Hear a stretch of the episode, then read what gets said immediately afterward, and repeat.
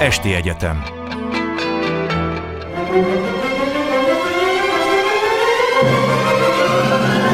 A világ urai Merre rángatják a világ szekerét a hatalmasok?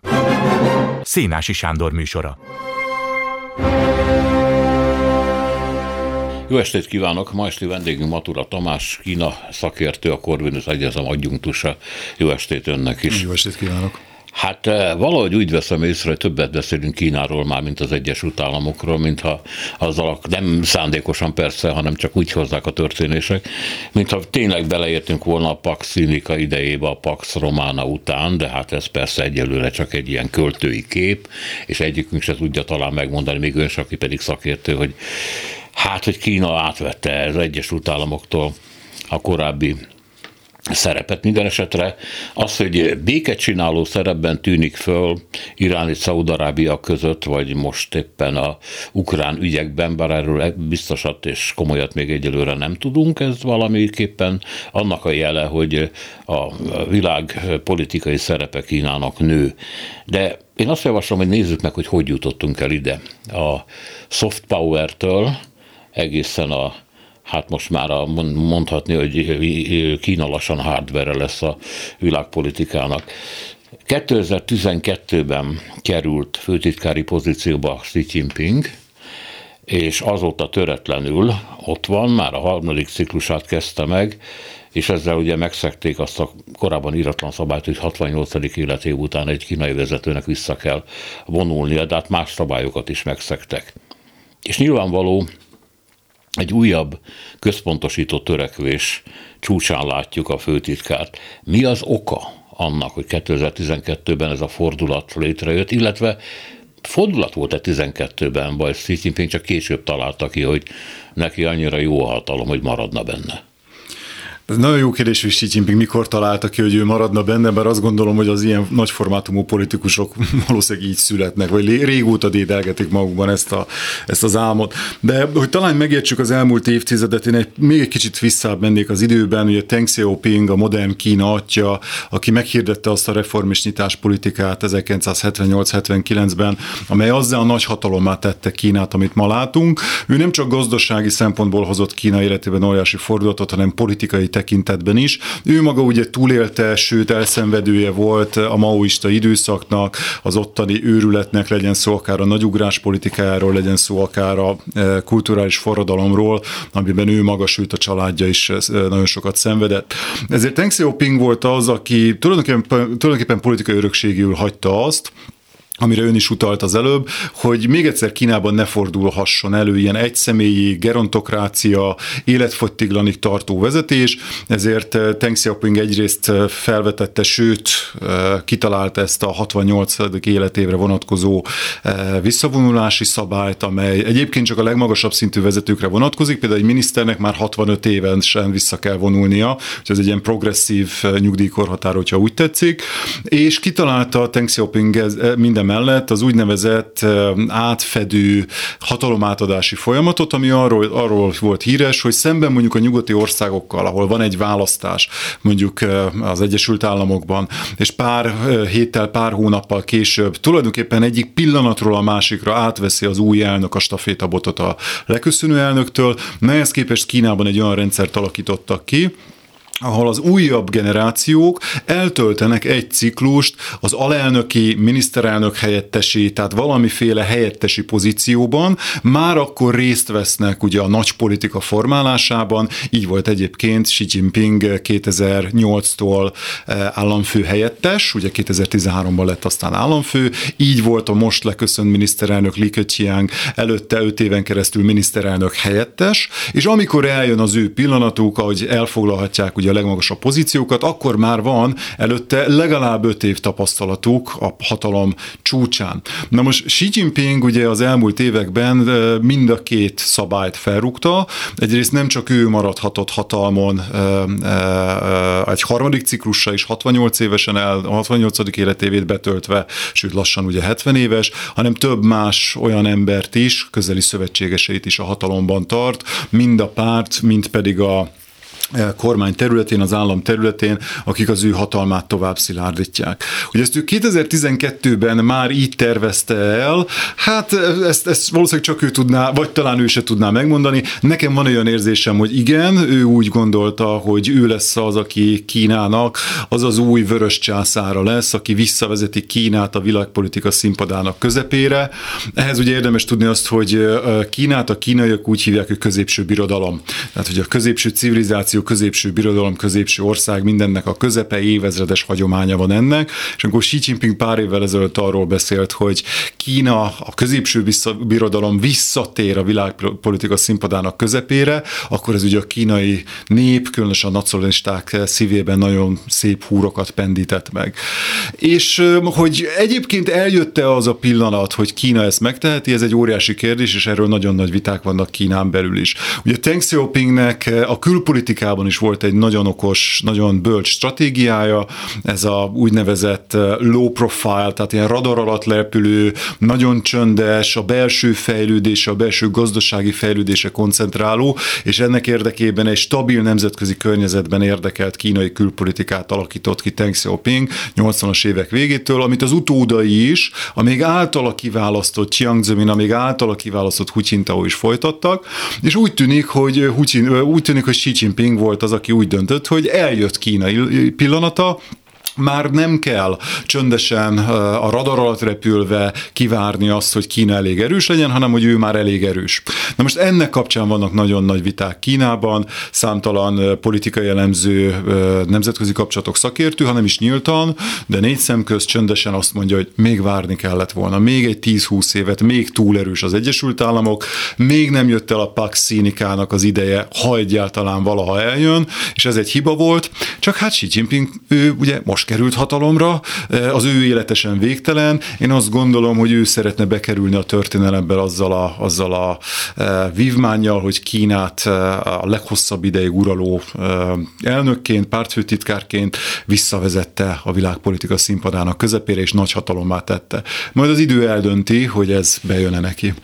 Ugye ő az ötödik generációhoz tartozik, mert az első volt Mao, a második eh, Teng Xiaoping, Chiang Zemin és eh, Hu Jintao. Ő vett részt az októberi pártkongresszuson, ahonnan kivezették? Hu Jintao így van, igen. ő volt az, aki az elő, előző elnök, pártfőtitkár, ő volt az, aki Elég szomorú jelenet volt, igen. És hát ugye ő még a reformer, vagy ilyen, hát kínai mértékkel liberális vezetőnek számított, és hát a tűz és víz, ott ült mellette a, a tűz, ugye, az új ember. De amennyire én tudom, Xi Jinping egyébként fiatalemberként meg tapasztalta a, a kulturális forradalomnak az áldásait, mert a családot is picit ott zavargatták, meg őt elküldték vidékre átnevelni, dolgozni parasztnak de már 18 évesen kis titkár volt, és aztán szépen emelkedett. Olvastam egy érdekeset, nem tudom mennyire igaz, hogy a hatalomra jutó fiatal politikusoknak két fajtája van, az egyik a titkárok.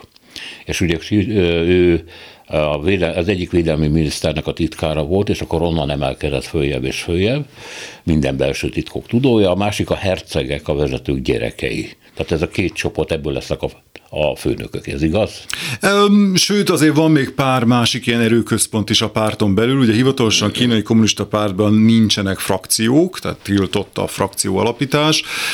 Ugyanakkor van több ilyen erőközpont, az által is említett hercegecskék egyébként, a titkárok, területi erőcsoportok, például a Shanghai Click, vagy például az a helyi KISZ, ugye a Kommunista Ifjúsági Szövetségből is nagyon sokan felemelkedtek, például az előző miniszterelnök. Xi Jinpingnek az az érdekessége, hogy ő egyszerre több ilyen csoportnak is tulajdonképpen a része. Egyrészt hercegecske, hiszen már az apja is komoly kommunista vezető volt, azért is purgálták őket a kulturális forradalom idején, és kellett ilyen barlanglakásba lakniuk, és egyben ő titkár is volt, tehát valóban voltak olyan patronusai a kínai állampártban évtizedeken keresztül, akik mellett ő tulajdonképpen pallérozódott, mint politikus, és végigjárta egy az egyben a ranglétrát, tehát arra nem lehet panasz, hogy Xi Jinpingnek milyen politikai tapasztalat alatt, van 40 éves politikai karrier áll mögötte. Lényegében a legalsóbb közigazgatási szintektől, tehát a falusi szintől végigjárta a, a megyei, tartományi és legfontosabb tartományi pozíciókat, és úgy került be végül a központi bizottságba, és aztán annak a politikai bizottságába és állandó bizottságába. Tehát ő ilyen szempontból egy abszolút mintapéldánya a párt tagságnak. Most egy dolog ugye, hogy hogy Kína, vagy a kínai vezetés úgy érzi, hogy a Pax Szinikának eljött az ideje, és más dolog, hogy ennek a hatalmi előkészítése, tehát a hatalom koncentráció, ez mikor indul meg, ez mikorra tehető eh, Xi Jinping esetében? Gyakorlatilag 2012-től fogva azt tehát látjuk. Az első perctől. Szinte az első perctől fogva látható, hogy egyrészt elkezdett leszámolni a belső ellenfeleivel, ennek ugye a kiváló eszköze volt a korrupció elleni harc, ami egyfelől Kínában valóban egy évszázados, hanem évezredes probléma, probléma, hogy a e, központban, régen a császári udvarban, aztán ugye a párton belül a korrupció az egy ilyen endemikus probléma volt, és ezt az átlag emberek e, elég jelentősen nehezményezik. Például az annó a Tiananmen eseményeknek is az egyik kiváltók az elharapódzó korrupció volt a mindennapokban. Tehát ez e, alapvetően egy jó populista lépés is volt Xi Jinping részéről, bemutathatta a népnek, hogy ő az a tisztakezű új vezető, aki leszámol a korrupcióval. De ugyanez egyben egy eszköz is volt a kezében kezében arra, hogy leszámoljon minden politikai ellenfelével, hogy mondani szokták, ugye gyakorlatilag nincsen, hogy nem korrupt politikus, csak valakiről még nem derült ki. Ez Kínában fokozatosan, vagy fokozottan igaz, így valóban az összes nagy párton belül ellenfelét, hát lecsukatta lényegében itt egyfajta e, fizikai leszámolásra került sor, és így meg tudott szabadulni tőlük. Amikor igazán egyértelművé vált, hogy itt valami új jelenséggel nézünk szembe, az egyébként a 2017-es, 2018-as, ugye először pártkongresszus, öt évente megrendezett pártkongresszus, és aztán a országos népi gyűlésnek, azaz a parlamentnek az ülése volt 18 márciusában. És azért volt ez nagyon feltűnő, mert ahogy a korábban elhangzott, ugye vannak vezető generációk.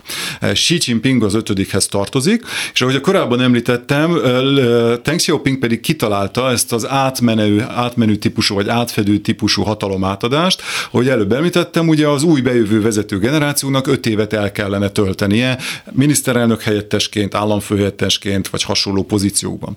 Ezért 2017-ben, ugye, amikor a második ciklusát megkezdte Xi Jinping, már bekerült, be kellett volna kerülni a vezetésbe egy olyan vezető generációnak, a hatodik generációnak, aki elég fiatal ahhoz, hogy még ki tudjon utána tölteni egy ciklust alelnökként mondjuk, és utána kettő ciklust pedig már elnökként, illetve miniszterelnök miniszterelnökként, anélkül, hogy a második eh, ciklus, elnöki ciklus megkezdésig betölteni a 68 évet. Ez bonyolultan hangzik, egyébként nem az. Magyarul be kellett volna kerülnie viszonylag fiatal, 50 éves kor, körül 50-55 éves korú embereknek a párt legfelsőbb grémióbába. Nem kerültek be, mindenki maradt a régiben szinte, tulajdonképpen egy ilyen gerontokratikus berendezkedés kezdett el kialakulni, ahol a Xi jinping együtt eh, nevelkedő és együtt töregedő vezető generáció maradt bent a legfontosabb legfontosabb pozíciókban és a párt központi bizottságának állandó bizottságába nem volt utód, nem került színre utód, majd ez ugye 2022-23-ban most tovább folytatódik. Tehát ebből alapján egyébként már azt is gondoljuk, hogy nem ugye egy harmadik ciklusra, vagy csak egy harmadik ciklusra akar maradni Xi Jinping, hanem valószínűleg egy negyedikre is, vagy hát ki tudja, ameddig a jó Isten jó egészségben megtartja. Közben kiszámoltam nagy ügyesen, 15 évet kell levonni a 68-ból, ugye? És akkor valaki az 50-es évek elején elkezdi, akkor még éppen kitölti az két ciklust. Valami egy ilyen belső vitákban hangzott az el, hogy két politikai paradigmát rúgott fel Xi Jinping ezzel tulajdonképpen. Az egyik hatalom megosztás, amit ott említett, hogy nem egyedül uralkodunk, hanem vannak különféle intézmények és erős emberek a párton, illetve az államon belül, a másik a meritokrácia mert Teng Xiaoping arra azért vigyázott, hogy a gazdasághoz, a politikához, a társadalomhoz értő emberek kerüljenek a csúcsra, és azzal, hogy Xi Jinpingnél a lojalitás számít, semmi más. És ha megnézzük a összes, a központi bizottságtól kezdve a, a nem tudom, politikai bizottság van, úgy hívják? Központi bizottság, poli, tehát a központi bizottság politikai bizottságnak állandó bizottsága, ja, ugye ezek egyre koncentrikusabb körök. Tehát ott az ő emberei vannak, az Igen. ő generációjából. Tehát a meritokráciának vége van, és hát ez, ennek mindenféle következményei szoktak lenni a hatalomgyakorlások, erről majd beszéljünk kicsit később. A tavalyi pártkongresszusra visszatérve, ugye október ben kezdte meg a harmadik ciklust. Az a hír járta, és most is a parlamenti megerősítés előtt, hogy azért még elég ember maradt a párton, a hatalmon belül, hogy vitás, vitassák azt, hogy mi folyik itt tulajdonképpen körülöttünk. Tehát nem, nem ment nagyon simán a, a harmadik ciklus megszavaztatása, ez igaz? Kívülről ez nagyon simán ment. Tehát az, hogy a párton belül milyen viták vannak, az a pártnak régi jó hagyománya, hogy sosem kerül a felszínre, tehát ez abszolút a, ilyen szempontból ez a pártfegyelem létezik, és minden belső vitát zárt színfalak mögött. Szerintem, ahogy elképzeli az átlag ember, pontosan úgy, szivarfüstös, alkoholgőzös szobákban, valami vidéki dácsában, vagy annak a helyi megfelelőjében zavarják le ezeket, és ezek hosszú hónapokon át, vagy akár éveken át zajlanak, de a külvilág felé ez úgy tűnt, hogy nagyon könnyen megy. Épp az, amire ön utalt az előbb, az elődjének, Hucsintaónak a kivezettetése a kamerák keresztüzében, mintha egyfajta ilyen manifestációja lett volna annak, hogy már pedig még a közvetlen elődjét, az előző elnök pártfő titkárt is ukmukfuk eltakarítja a színről, hogyha arra, ha arra szükség van. Úgyhogy nem látjuk jelét ezeknek a komoly vitáknak, pedig logikailag valóban a párton belül folyamatosan nőnie kellene a feszültségnek. Hiszen a Thanks Xiaoping által megalkotott rendszer az arról is szólt, hogy a párton belül eh, de facto létező erőcsoportok, ugye de jure frakciók nincsenek, de de facto természetesen, ahogy az előbb is mondtam, Shanghai Klék, Szecsuáni tartományból érkezők, tehát ez egy hatalmas ország, természetesen vannak erőközpontok, érdek, érdekcsoportok, Ezeknek a belső erőviszonyait mindig leképezte az éppen aktuális kormány, illetve pártfunkcionáris összetétel. És minden ilyen erőcsoport azt mondta, hogy jó, most nem voltunk elég erősek ahhoz, hogy mi adjuk az elnököt, de mi adjuk a miniszterelnököt. Vagy jó, még ahhoz se voltunk erősek, de legalább van kettő miniszterelnök helyettes a mi köreinkből. Tehát ezt ki lehetett sakkozni. És az is, az is az előnye volt ennek a rendszernek, hogy akik most éppen egy adott ciklusban nem tudtak annyi hatalmat maguk kezek keríteni, mint szerették volna, azok gondoltak arra, hogy öt év múlva a következő e, e, pártkongresszuson, vagy a következő országos népi gyűlésülésen ott majd jobb pozícióba leszünk. Tehát volt egyfajta leeresztő szelep e, azáltal, hogy volt fluktuáció a rendszerben. Most mostantól fogva, pontosabban az elmúlt lassan 10-11 néhány évben, hogy Xi Jinping ezt a rendszert ennyire lemerevítette, hogy mindenki csak tőle függ, és az összes erőcsoport az le van nyomva alacsonyabb szintekre, legalábbis kívül ez így látszik, ez alapján arra számítunk, hogy nőnie kell a feszültségnek, a csalódottságnak a párton belül azok körébe, akik nem kerülnek közel a tűzhöz, mert nem eh, Xi Jinpinghez lojális emberek. És való igaz, tavalyi pártkongresszuson, eh, ugye a politikai bizottság állandó az a hét ember, aki Kína legfelsőbb vezetője, ugye beleértve a pártfőtitkár Xi Jinpinget, a miniszterelnököt, aki egyben a PBAB-nek is tagja, és további öt tagot. Ha megnézzük az életrajzukat, szinte kizárólag Xi Jinpinghez valamilyen módon akár családilag kötődő tagok, akár korábban együtt szolgáltak tartományokban, akár az ő személyes korábbi kabinetfőnöke, ha úgy tetszik, titkára volt, és csak ilyenekkel vett, vette körbe magát magát. Ez a párton belül is problémákhoz fog vezetni előbb vagy utóbb, illetve, hogy ez a maga az országnak a belpolitikai, gazdasági és külpolitikai mozgásterét hogyan változtatja, hát ez egy nagyon érdekes kérdés.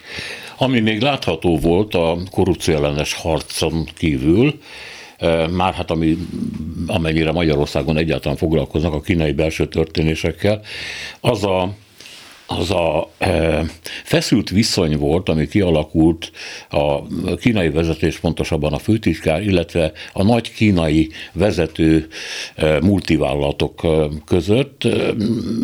Elkezdődött a visszaszorításuk, elkezdődött a lemondások sorozata, és ezt úgy fogalmazták meg többen szakértők, hogy akkor a mérsékelt technokraták vannak visszanyomva, és jönnek a stratégiai, technológiai szektorok képviselői, de ezek már nem a saját erejükből, nem a meritokratikus utat bejárva lesznek vezetők, hanem fölülről lesznek kinevezve. Egyébként magánvállalatok élére, de hát hogy mi a magán, Kínában is minden magán az ugye egy elég folyékony állapot.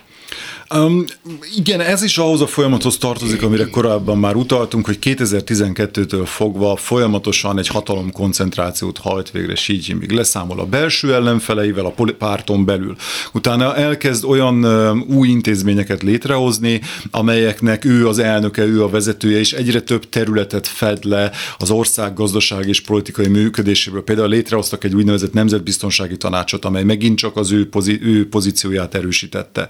Folyamatosan folyamatosan tolta a háttérbe a miniszterelnököt Li Keqiangot, dacára annak, hogy a Deng Xiaoping által megálmodott rendszerben éppen, hogy próbálták egymástól mint egy hatalmi ága kielleggel eltávolítani a pártot és a kormányt. Ugye Kínában párhuzamos hatalmi struktúrát ad a párt egyfelől, ugyanúgy, ahogy régen a Magyar Népköztársaságban, meg az államszervezet, ezek ugye minden közigazgatási szinten párhuzamosan léteznek, mindenhol a párt az erősebb. Tehát a helyi pártitkár az fontosabb, mint a polgármester ember. De most itt is azt látjuk, hogy Xi Jinping elkezdte azt a szlogent erőltetni, hogy több párt, kevesebb állam. A elmúlt hetekben létrehozott vagy kinevezett új kormányban ugyanezt látjuk, hogy egyre kevesebb a kormányban az olyan, aki a párton belül is fontos pozíciót tölt be, és egyre több funkciót, egyre több területet ránt maga alá a párt, és kiüresítik a kormányt. Az új miniszterelnök, Li Qiang, az lényegében az első interjújában, sajtókonferenciáján, eh, ha jól emlékszem, eh, hétszer hivatkozott, eh, idézte Xi Jinpinget, 11-szer idézte a párt dokumentumokat, és amikor feltették neki azt a kérdést, hogy mi a kormánynak a feladata, akkor elmondta, hogy a kormány feladata az, hogy végrehajtsa a párt központi bizottsága és állandó bizottsága által meghatározott feladatokat. Tehát, hogy egy ilyen végrehajtó szervé redukálják a párt, a párt mellett. Tehát ez a hatalom koncentráció Xi Jinping részéről aztán az az elmúlt körülbelül három évben elkezdett kiterjedni a, a magánszektorra is, és különösen azoknak a fejre koppintottak rá, akik túl nagyra nőttek. Ugye ilyen az Alibaba alapító Kína és a világ egyik leggazdagabb embere Jack Ma, de például túl hangossá vált celebritásokra, a színészeknek a fejére is rákoppintottak, gyorsan találtak náluk valami adóelkerülési mizériát, és eltüntették őket pár hónapra. Volt ilyen színésznő, aki eltűnt több hónapra, majd amikor újra feltűnt akár csak Jack Ma, akkor már az új közösségi médiás profiljukon bocsánatot kértek bűneiért, bűneikért, és a párt vezetése mellett tették le a garast. Úgyhogy szépen így, így Xi Jinping nyomkodja el az olyan különböző eh, feltörekvő hatalmi gócpontokat, amelyek az ő eh, szerepét veszélyeztetnék, hogy ez csak is kizárólag arról szól le, hogy ő pozícióban maradhasson, hatalmon maradhasson életfogytiglan, vagy arról is szól, hogy a fokozódó, eh, ugyan nyugaton a helyzet fokozódik, a fokozódó nemzetközi nyomásra ez egyfajta reakció, ezt nehéz eldönteni, a kettő nem zárja ki egymást. Például a párt központi bizottságát és ezt a e, erős központi vezetést, ezt 1927-ben akkor hozták létre, amikor a Kuomintang, ugye a köztársasági párt támadást indított a kínai kommunista párt ellen, is, és e, kitört a polgárháború. Tehát a kínai mentalitásban és a párt hagyományaiban benne van ez a hagyomány, ha úgy tetszik, vagy ez az ösztönös reakció, hogyha külső nyomás alá helyeznek minket, akkor központosítunk, akkor hatalmat koncentrálunk egy helyen. E, mindentől fogva például az Egyesült Államok által Kína ellen indított feltartóztatási politika kapóra is jön Xi Jinpingnek, hiszen lehet mutogatni, hogy hát nézzétek meg, külső támadás alatt állunk, erre egyetlen egy reakció lehet, hogy egyre több hatalmat kell koncentrálni az elnök pártfőtitkár kezében, és a párt erre adott esetben bólogat. Úgyhogy nagyon érdekes, hogy, hogy ez egyébként az Egyesült Államok és Kína viszonyában milyen kölcsönösen előnyös. Xi Jinpingnek jól jön a külső nyomás arra, hogy minél több hatalmat koncentrál garantálni a saját kezében, és elmondhassa azt, hogy jobb, hogyha maradok egy harmadik ciklusra is, mert kontinuitás, folyamatos vezetés kell. Most elvtársak nem lehet lecserélni a vezető garnitúrát, hiszen bármikor kitörhet egy komoly konfliktus az Egyesült Államokkal, szépen tartsunk mindenkit a helyén. Egyébként az Egyesült Államoknak is jó ez, mert az Egyesült Államok megmutogathat, hogy nézzétek meg, egyre autoriterebb, egyre illiberálisabb a kínai vezetés, hát persze, hogy meg kell állítanunk. Úgyhogy itt nagyon jól egymásra találtak a felek ilyen szempontból. Hát legalábbis az amerikai szakértők szerint Kína kezdte el azt a fegyverkezési versenyt, ami ahhoz vezetett, hogy most már lakatlan szigeteket szállnak meg Kína körül egyre inkább bővítve azt a területet, amire Kína vagy Peking igényt tart, és alakítanak ki mindenféle hadibázisokat, és hát ezt a nézetet támogatja természetesen Japán, vagy Dél-Korea, vagy a Fülöp-szigetek, ahol Egyesült Államoknak több év után sikerült megint megszilárdítani a katonai pozícióit. Szóval ezzel, ha mennyiben elfogadjuk ezt, és igaz, a Kínának a világ politikai új szerepéhez tartozik ahhoz, hogy militárisan is föl kell nőni, hogy növelni kell azt a területet, ahol amire hatással van. Mert korábban azt mondták, hogy ó, nem, hát ők nem akarnak a politikába beleszólni, nem érdekli őket, hogy ki vezeti az országot, ők üzletelni akarnak, Kína gazdagodni akar. De ez már így nem igaz önmagában. Mint minden fegyverkezési verseny, ez is úgy kezdődött, hogy valaki visszaütött. Nehéz lenne meghatározni, hogy ki a felelős ezért a, ezért a helyzetért. Való igaz az, hogy Kína korábbi több évtizedes, kifejezetten defenzív, tehát védekező típusú katonai fejlesztéseit sútba dobva elkezdett egy offenzív, tehát támadásra, és a saját úgynevezett erőkivetítő képességét, tehát hogy oda tud menni messzire, és valakit ott fenéken tud billenteni, elkezdett menni ebbe az irányba irányba a fejlesztésekkel.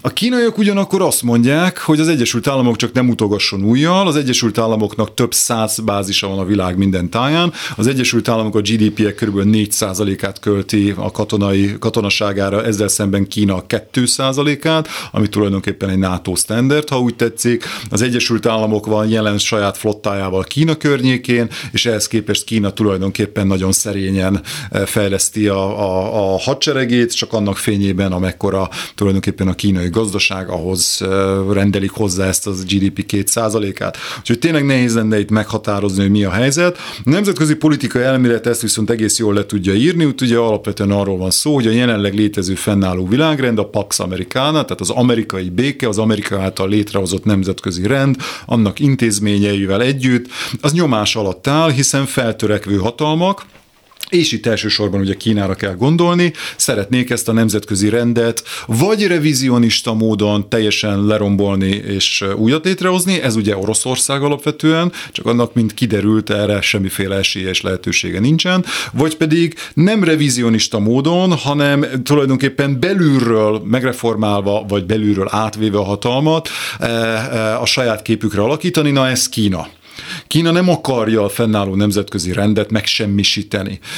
Egész egyszerűen azért, mert sokkal inkább beleillik a kínai világképbe az, hogy belülről a meglévő rendszereket belülről a saját oldalukra állítják. Mondok egy példát, körülbelül öt évvel ezelőtt már nekem egy magasrangú amerikai diplomata azt mondta, hogy az ENSZ közgyűlésben az Egyesült Államok már nem tudja átvinni az akaratát, hogyha ahhoz Kína nem járul hozzá, mert egész egyszerűen ugye az ENSZ tagállamoknak a döntő többsége az a globális délhez tart, tartozik, fejlődő országok, akikkel Kína ápol az 50-es, de inkább a 60-as évektől kezdve nagyon szoros kapcsolatokat, és az Egyesült Államok reputációja ott finoman szólva is hát nem olyan jó. Tehát amit ott a kínaiak nem akarnak, azt nem szavazzák meg az afrikai, dél-amerikai, vagy adott esetben dél-dél-kelet-ázsiai államok. Kínának ez sokkal inkább az érdeke. Na most, hogy a katonai fejlesztéseket persze azért ne negligáljuk, igen, Kína eh, sok szempontból továbbra is a védekezésre rendez, rendezkedik be, de már inkább azzal a egyébként tulajdonképpen Sun Tzu-ig visszavezethető gondolattal, a legjobb védekezés a támadás, és ebben az esetben Kínának eh, nagyon komoly geopolitikai kihívásokkal kell szembenéznie. Gondolok itt arra, hogy míg az Egyesült Államok kiváló helyzetben van, keletről, nyugatról világóceánok védik, és egyben biztosítanak az Egyesült Államok számára kereskedési lehetőséget minden nagy régióval, északról, délről gyenge és szövetséges államok határolják, és eleve az önmagában szinte egyedülálló, hogy egy 9,5 millió négyzetkilométeres országnak összesen kettő szomszédja van, ugye Kanada és Mexikó. Na, ehhez képest Kínának van minimum 14, de valójában a tengeri államokat is oda számoljuk, akkor inkább 20-22 szomszédja. Ráadásul milyen szomszédok ezek? India, Pakisztán, Oroszország, Észak-Korea, atomhatalmak. India a világ legnépesebb országa, ma már gyakorlatilag kimondhatjuk, leelőzte Kínát ebből a szempontból. Oroszország ugye jelenleg úgy tűnik, hogy nagyon jó a kapcsolat Kína és Oroszország között, de hosszú távon erről nem vagyunk meggyőződve, hogy ez így marad. A szakirodalom angol szakirodalom egy magyarra lefordíthatatlan, de kiváló kifejezéssel szokta leírni, frenemiesnek hívja őket, tehát ugye ez a friends, az a barátok és az ellenfeleknek a kombinációja, rövid távon, taktikai szinten barát Kína és Oroszország, hosszú távon és stratégiai szinten viszont egyáltalán nem biztos, hogy azok maradhatnak, hiszen egy dudás eh, két csárdában. Japán, a világ harmadik legnagyobb gazdasága, bármikor atomhatalommá avanzsálhat. Dél-Kelet-Ázsia 600 milliós szövetsége. És mindemellett ugye Kínának a népességének a 92 százaléka az az ország területének kelet és délkeleti 45 százalékán zsúfolódik össze, és ezen belül is a partvidék ugye iszonyatosan zsúfolt népességgel rendelkezik, és a gazdaság döntő többsége is ott koncentrálódik. Ami viszont támadható a tenger felől. Ugye az Egyesült Államok egy hagyományos tengeri nagyhatalom, Kína pedig hagyományosan egy szárazföldi nagyhatalom. Az a hagyományos kínai haderő nem lenne képes megvédeni Shanghai-t, Pekinget, Tianjin, Shenzhen, Hongkongot, stb. stb.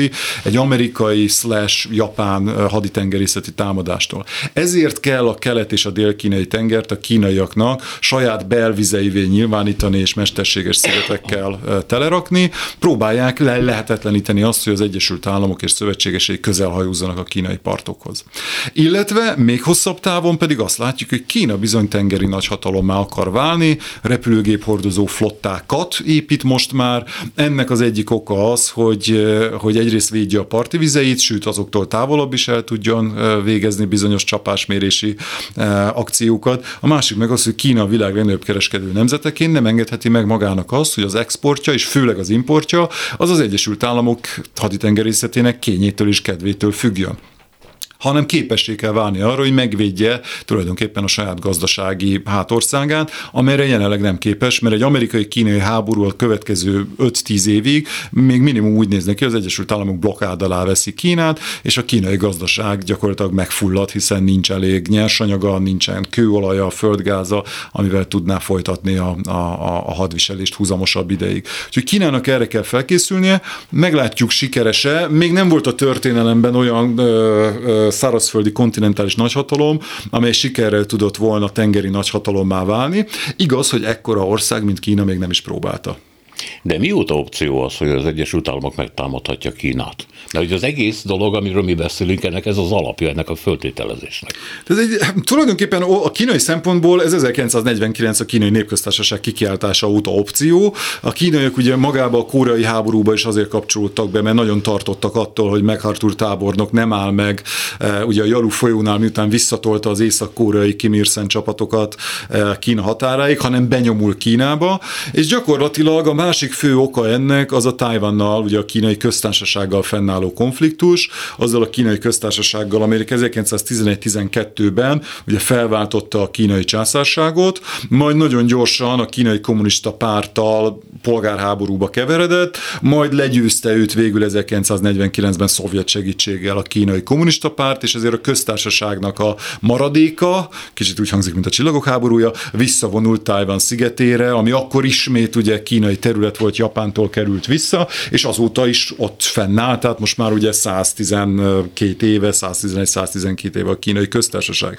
Na most ezzel az a gond, hogy Kína, népi Kína, Peking azt gondolja, hogy a kínai köztársaság területe, tehát Taiwan, az a Kína része kell, hogy legyen, és bizony 2005-ben hoztak is egy ilyen törvényt, amely szerint, ha amennyiben Taiwan hivatalosan is kimondaná függetlenségét, tehát a két Kína elvet vetné, venné magáét, vagy tenné magáével az egy Kína elfejet, akkor a kínai népi felszólító hadsereg, tehát Peking katonai erővel foglalja vissza a szigetet. Ennek vannak politikai okai, vannak gazdasági, vannak geopolitikai és nacionalista okai is. A dolog szépség hibája az, hogy egyébként évtizedeken keresztül a tájvani hadsereg sokkal erősebb volt, mint a kínai, hiába egy sokkal kisebb ország, ugye 23-24 milliós Tájvan. A másik fő az, hogy viszont 1979-től kezdve az Egyesült Államok egy ki nem mondott, vagy nagyon nyilvánosan ki nem mondott, de egy mindenki által evidenciaként kezelt védelmi garanciát nyújt Tajvannak, és tulajdonképpen arról szól a dolog, hogy amennyiben a népi Kína megtámadja a kínai köztársaságot, Tajvant, akkor az Egyesült Államok azt megvédi. Ez nincsen így kőbevésve, van egy Taiwan Relations Act nevű amerikai törvény, amiben erre való utalás van, tehát egyfajta e, mozgástere van az Egyesült Államoknak, de mindenki arra számít, hogy ha Kína megtámadná Taiwan-t, akkor az Egyesült Államoknak meg kéne védeni. És miért támadná meg Kína Taiwan? Mert Xi Jinping úgy tűnik, hogy ezzel is be akar kerülni a történelembe, hogy befejezi az ő szempontjukból országegyesítésnek a folyamatát. Hát meg volt Makau, meg, meg volt Makau, meg volt Hongkong, még az 50-es években Tibet Xinjiang belső Mongólia, és ugye ez a párt legitimitásának az egyik alapja, hogy a gazdasági felemelkedés mellett újra egyesítik Kínát, és, és az utolsó, és egyébként legfontosabb hiányzó eleme ennek a puzzle-nek az Taiwan, ahol ráadásul az ő ősellenség Kuomintang, hát most épp nem ők vannak hatalmon, de az általuk alapított ország, amely egyben egyébként Taiwan megszerzése megnyitná az Atlanti, bocsánat, a csendes óceánt a kínai flotta előtt, tehát katonai, geopolitikai szempontból óriási jelentőség, lenne, azonnal zárójelbe rakná Japánt és Dél-Koreát, mint amerikai fontos potenciális szövetségest, az dél-kelet-ázsiai térséget is nehéz helyzetbe hozná, és az amerikai csapatokat visszanyomná a második szigetláncig, az ugye Guam, Midway. Tehát tulajdonképpen eh, Taiwan elfoglalása a, a, az úgy kerülne be a történelem könyvekbe, mint az amerikai évszázad és hegemónia vége. Pont. Mm-hmm. Visszatérve, a centralizáló törekvésekhez, amiben egy új maui korszakot jósolnak. Nem tudom, hogy hát ugye ismerjük a folyót meg a kétszeri belépést, tehát itt vannak kételyek. Hogy éli meg a kínai társadalom mindezt? Azért 79 óta mégiscsak egy ilyen liberálisabb, elfogadóbb, a magánéletre koncentrálható életvitelt folytatnak, ahol nem dúlja fel az életüket minden nap valami kampány vagy erőszakoskodás a hatalom részéről. Sőt, hát ugye 79 óta nagyon fontos legitimáló tényező a jólét, a viszonylagos jólét. Na most, hogy erre mennyire érzékenyek a kínaiak, azt nem tudom. Én kétszer voltam Kínában, és eh, minden alkalommal láttam, hogy ilyen kis műhelyekben, mondjuk egy Szabó műhelyben eh, ott volt Mao elnök képe. Ha az ember ott sétált Sankhajban, ott a folyópartján, akkor látta, hogy szobra is van Mao elnöknek, nem is egy, tehát eh, jelen van, nem tűnt el. És valahogy jelképes lett nekem a Jackie Chan-nek, ennek a híres egyébként hongkongi akciófilmszínésznek a mondata, hogy hát mi kínaiak olyan vagyunk, olyanok vagyunk, bennünket vezetni kell és ugye azóta sorra gyártja a politikai reklámfilmeket Pekingnek, amire senki sem kényszeríti egyébként. Aztán bocsátok kellett kérnie, de ez nem jelentett semmit. Szóval, mint a kínaiak nem lennének erre érzékenyek, de hát ezt így kívülről nem tudom megítélni. Szóval mi a helyzet? Hát igen, van ez, a, van ez a elmélet, amivel én nem annyira szeretnék egyet érteni, de a empirikus tapasztalatok az névileg más mutatnak, hogy gyakorlatilag a lajtától keletre itt minden népnek valami cáratyuskára van szüksége. Kína kapcsán azért azt el kell mondani, hogy nagyon nehezen tudjuk mérni, hogy mit gondol az átlag kínai ember. Ugye értelemszerűen nem lehet csak itt ukmukfuk mindenféle közölménykutatást folytatni a párt engedélye nélkül. Nyilván a széles néptömegek 70 éve a kínai kommunista párt propagandáját hallgatják, tehát külső forrásokhoz, külső eh, információs forráshoz nagyon limitáltan férnek hozzá, ott is főleg az elit, amelyik tud angolul, de még számukra is az internetnek egy jelentős része ugye blokkolva van. Úgyhogy, úgyhogy én azt gondolom, hogy amikor a párt beszámol arról, hogy 90% körül van a pártnak a legitimitása, a népszerűsége az országban, az valójában nem állhat nagyon messze a valóságtól. Egyrészt a már korábban említett dolgok miatt, másrészt meg azért, hogy ne felejtsük el, hogy valóban voltak Kína időszakai az elmúlt 20-30 évben, ami egy picit liberálisabb volt, de hát ez csak kínai szemszögből, tehát Kínában sosem volt szabadság. Ugye véget ért a császárság, utána jött egy kaotikus 40 év, amit köztársaságnak hívunk, de hát ugye a Chiang Kai-shek rezsim az legalább olyan brutális elnyomó volt csak jobboldali szempontból, mint a kommunisták, majd jött a kommunista vezetés, a maoista időszak őrülete, tehát itt nincs, nem arról van szó, hogy szegény kínaiaknak is Xi Jinping alatt egyszer csak újra meg kell tapasztalniuk az elnyomás keserűségét, bezzek korábban micsoda liberalizmus dúlt az országban, nem, sose, sose tapasztalták ezt meg, tehát nem feltétlenül tudják, hogy, hogy mi az, amit nem kapnak meg. Én azt a, azt a részét nem szeretem ennek az elméletnek, amely kicsit ilyen kultúrtörténeti determinizmusra hajazva azt mondja, hogy hát ez a konfuciánus emberek, ezek szeretnek, szinte, szinte élvezik, hogy apró fogaskerekek csak a nagy gépezetben. Szerintem ez butaság, különösen fiatal kínaiakkal beszélve, akik mondjuk itt tanulnak Magyarországon, ott nagyon gyorsan kiderül, csak elsuttogják, de azért gyorsan elmondják négy szem közt, hogy nekik nem tetszik az, hogy megfigyelő államban élnek, hogy ők szeretnének azt csinálni, amit akarnak, hogy ők szeretnének mondjuk többet bulizni, nekik nem mondják meg, hogy hogyan éljenek, tehát hogy azért ott is ott van a szabadságra való igény, de ugye van a pártnak egy óriási csodafegyvere, vagy volt, ez pedig a jólétnek a folyamatos növekedése. Tehát ez, ebb, ilyen szempontból azért a kínai néplásukban nem egyedülálló, hogy amíg gazdagodik, addig befogja a száját, addig nem is nagyon izgatja, hogy, hogy kik vezetik az országot. Különösen egy olyan ország, ország esetén, amely mondjuk 1978-79-ben, ez nem volt olyan nagyon régen, egy Indiánál 50%-kal alacsonyabb egyfőre jutó GDP-vel rendelkezett, szegényebb volt gyakorlatilag, mint az összes fekete afrikai ország, és 50 évvel később, tehát ez egy-kettő, mondjuk két generációval később, meg gazdagabb, mint az összes afrikai ország, ötször akkor az egyfőre jutó GDP-je, mint Indiának, és gyakorlatilag elkezdett felzárkózni Európai Unió szegényebb országaihoz, Bulgáriához és Romániához Romániához egyfőre jutó GDP tekintetében, miközben több száz millióan pedig már nyugat-európai életszínvonalon élnek. Szerintem a világon nincs olyan nép, amely erre ne azt mondaná, hogy eh, jó ez a párt, ne szóljunk bele. A nagy kérdés az, hogy ez mennyire fenntartható, mert hogy az én aggodalmam, ha úgy tetszik, már mennyire én aggódom a kínai kommunista párt jólétéért, de az arról szól, hogy az elmúlt években végrehajtott kom- központosítás, hatalomkoncentráció a Xi Jinping kezében, az pont az eddigi gazdasági növekedéseknek, növekedésnek és fejlődésnek az alapjait ássa alá. Tehát itt a saját maga alól rúgja ki a párt a, a, a tartó oszlopokat, amikor lesújt a párt ökle a technológiai szektorra, amit ön is említett korábban, és azt mondja, hogy innentől fogva a pártnak a funkcionárisait ültetjük be vezető pozícióba, amikor azt mondjuk, hogy kevesebb piac, több párt, eh, vagy több állam ezen belül, akkor mind-mind-mind azt látjuk, hogy a 79-től elindított reformoknak a, a, a, az alfáját és omegáját rúgja ki a párt saját maga alól, és ezt itt mi Kelet-Közép-Európában azért megtapasztaltuk, hogy a központosítás, a hatalomkoncentráció azért az ritkán jelenti az innovációnak, a kutatásfejlesztésnek a melegágyát, pedig a párt egyébként pont ezt akarja.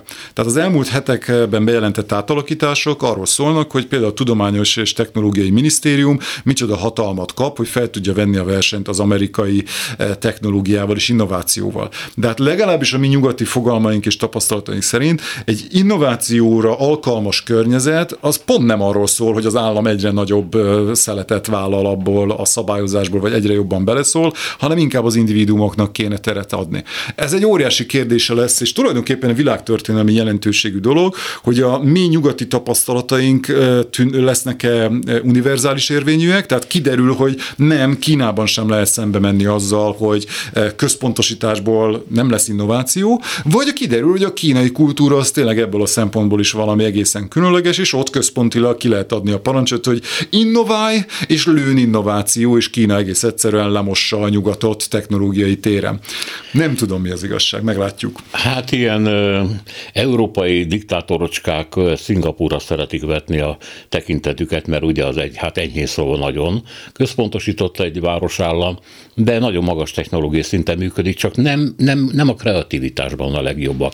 Nem ők találják fel az új technikai eszközöket, termékeket, de reprodukálni, reprodukálni tudják is gyártani.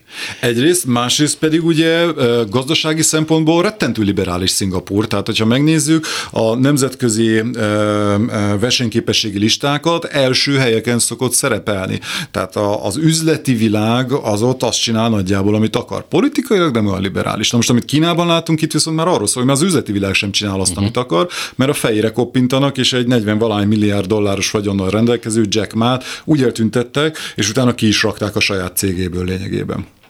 Igen, hát itt persze generációs kérdés is, mert hogy az ötödik generáció marad hatalmon, és őket ültetik be a tech, tech cégeknek a, a vezető pozícióra, ahol 30-40 éves amerikaiakkal, meg indiaiakkal szembenézni, hát az elég nagy probléma lesz. Pontosan. Ráadásul nem értenek hozzá, csak nagyon szeretik a főtitkárt, tehát ez önmagában kevés. Pontosan.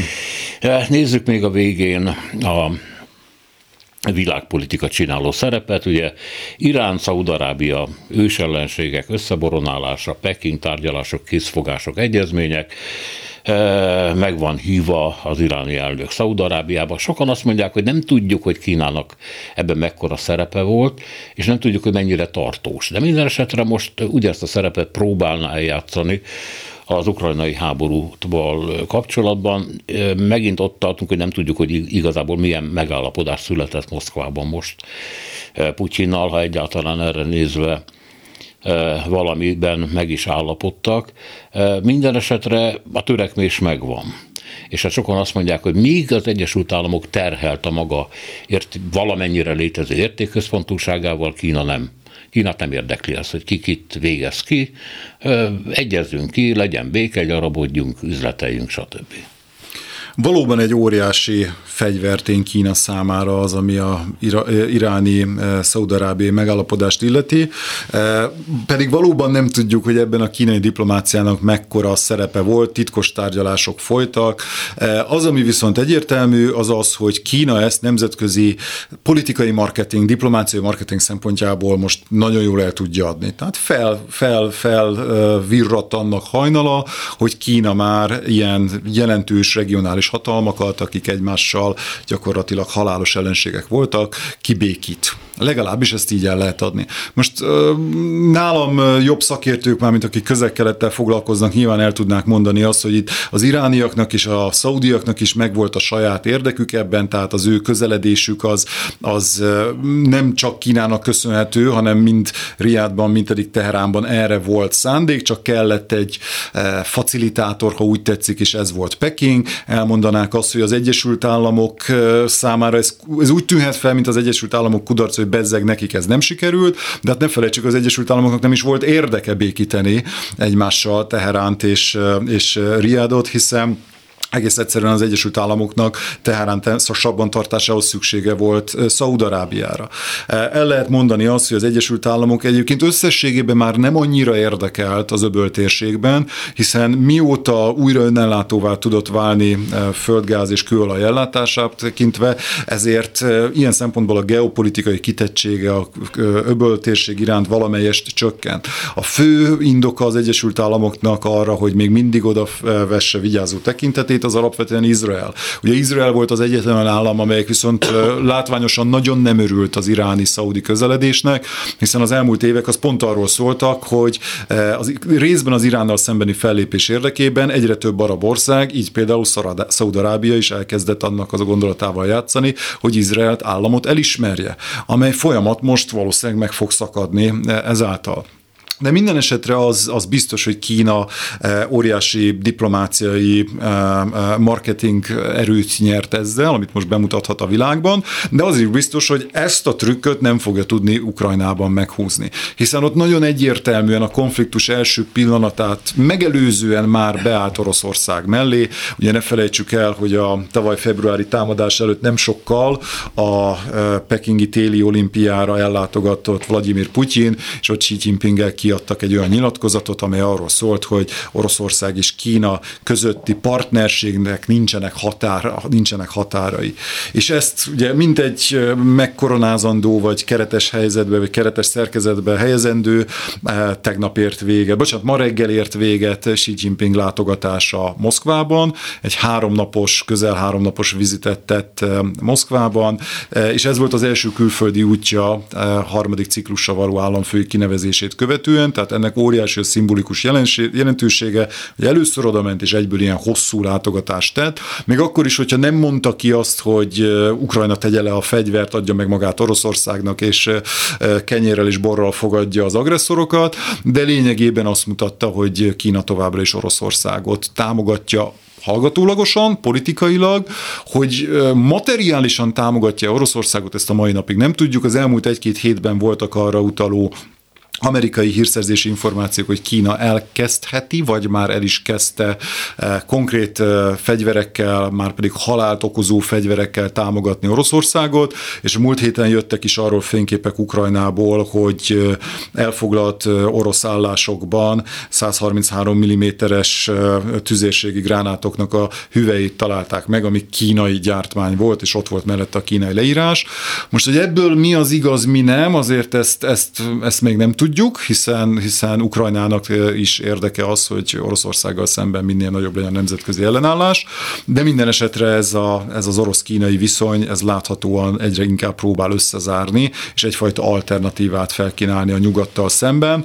Nem hiszem egyébként, hogy Oroszország ukrajnai tevékenysége lenne ennek a legjobb marketing eszköze. Én attól tartok, hogy a kínai elnök, pártfőszítkár Xi Jinping egy kicsit belekormányozta magát egy, egy ilyen zsákutcába, amiből most már nem tud kifarolni. Hát minden esetre ő a főnök azért ebben a viszonyban, és ugye egyik nagyhatalomnak sincsenek barátai, vagy alatvalói vannak, vagy pedig ellenfelei, és az oroszokra épp úgy igaz, a kínaiakra is. De miért, miért kellenek az oroszok? Jön egy újabb blokk, Részben láthatjuk a blokkosodással való törekvést is.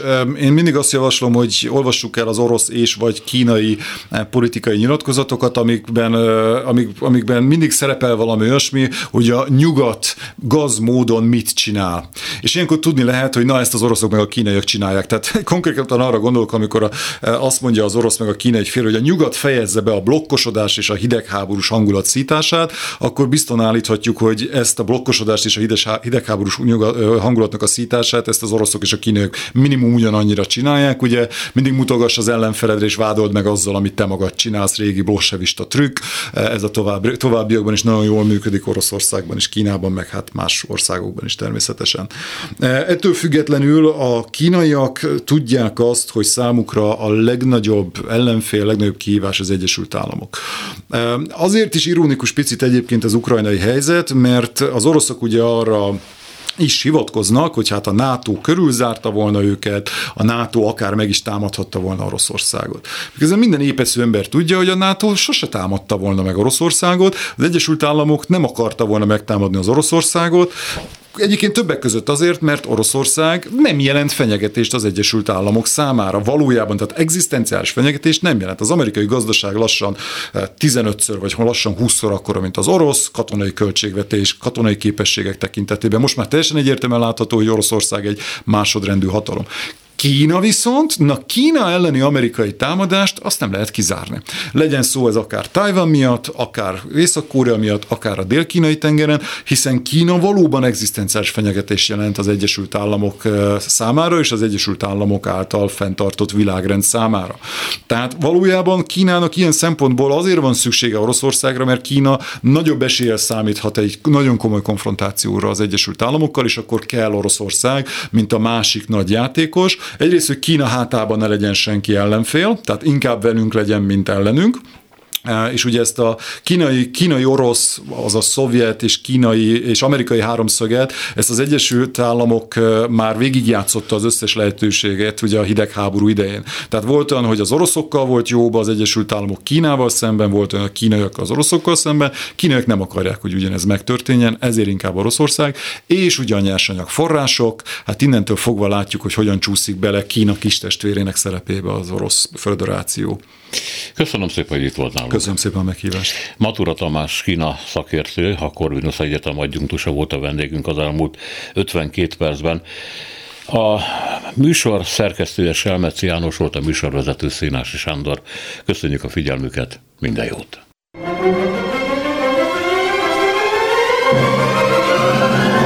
A Világ Urai című műsorunkat és Szénási Sándor műsorvezetőt hallották.